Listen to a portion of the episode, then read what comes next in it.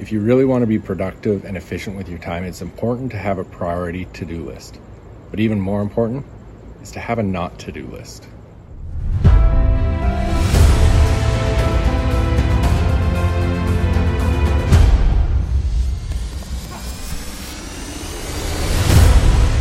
Hey, welcome back. Jeff Hagee, Daily Success Strategies. Thanks for being with me today.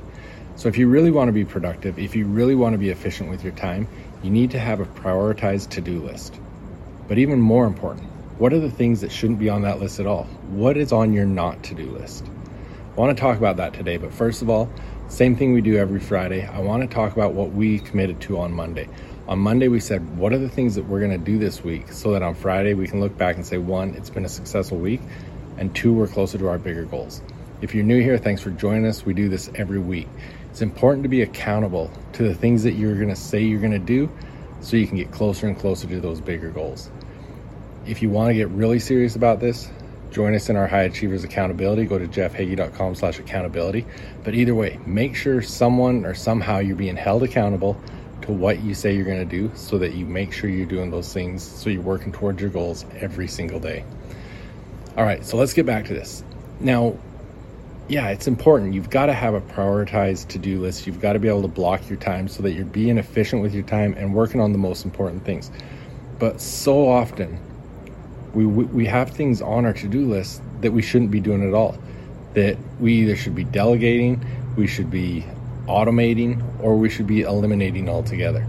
So that's what I want to do today. Yesterday, we talked about the needle movers. We talked about the things that we need to do in our life that we need to put more of our time and effort into because they're the ones bringing us our biggest return on investment.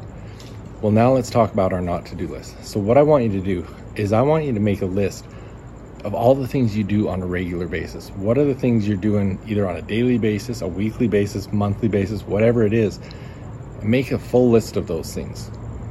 And then I want you to go along that list on, on each of those, either mark it as automate it delegate it, or eliminate it.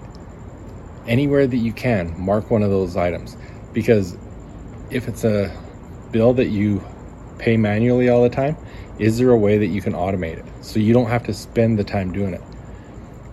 Now, what about the who, not how? What are the things on that list that you shouldn't be the one doing? You need to make sure they're getting done, but you don't need to be the one doing it. Who can you delegate those things to? What are the things that you just don't need to be doing at all? What are the things that you can completely eliminate? Once you've done that, I want you to go through your list and what are the top three actions on that list that, like we talked about yesterday, are your biggest needle movers? Because those are the things that should be taking priority. Those are the things that should be number one on your list every day. And then finally, what are the top three things that you're going to eliminate first in your life? What are the things that you've been working on, that you've been spending time on, whether you like it or not, that you don't need to be doing at all. And what are they that you can eliminate and how are you going to eliminate them? And then make your commitment. When are you going to eliminate them by? So hopefully these things are things that are going to help you be more productive, get bigger returns on your investment of time, effort, and energy, and really be successful in all the things that you're doing. Now, I've got some really cool things that I'm going to be introducing probably next week. We've got some big plans coming up for next month that I want you to be a part of. But right now, one of the things I really encourage you to do is go check out my free masterclass that I did on business mastery. If you own a small business of any kind, this is something that you can implement things right away, immediately, that aren't going to cost you a dime, that are going to immediately start making a difference on your bottom line. So go to jeffhagee.com slash business mastery and take advantage of that while it's still there. Thanks for being with me. I'll be back again on Monday don't miss my episode tomorrow. It's a really great interview. You're not going to want to miss it. So thanks, and I will see you then.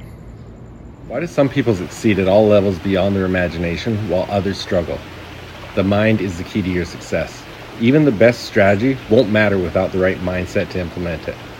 For those who desire to be great, to do amazing things, and have an impact on the world, the Bigger Future Coaching Program is designed to take your life and your business to another level.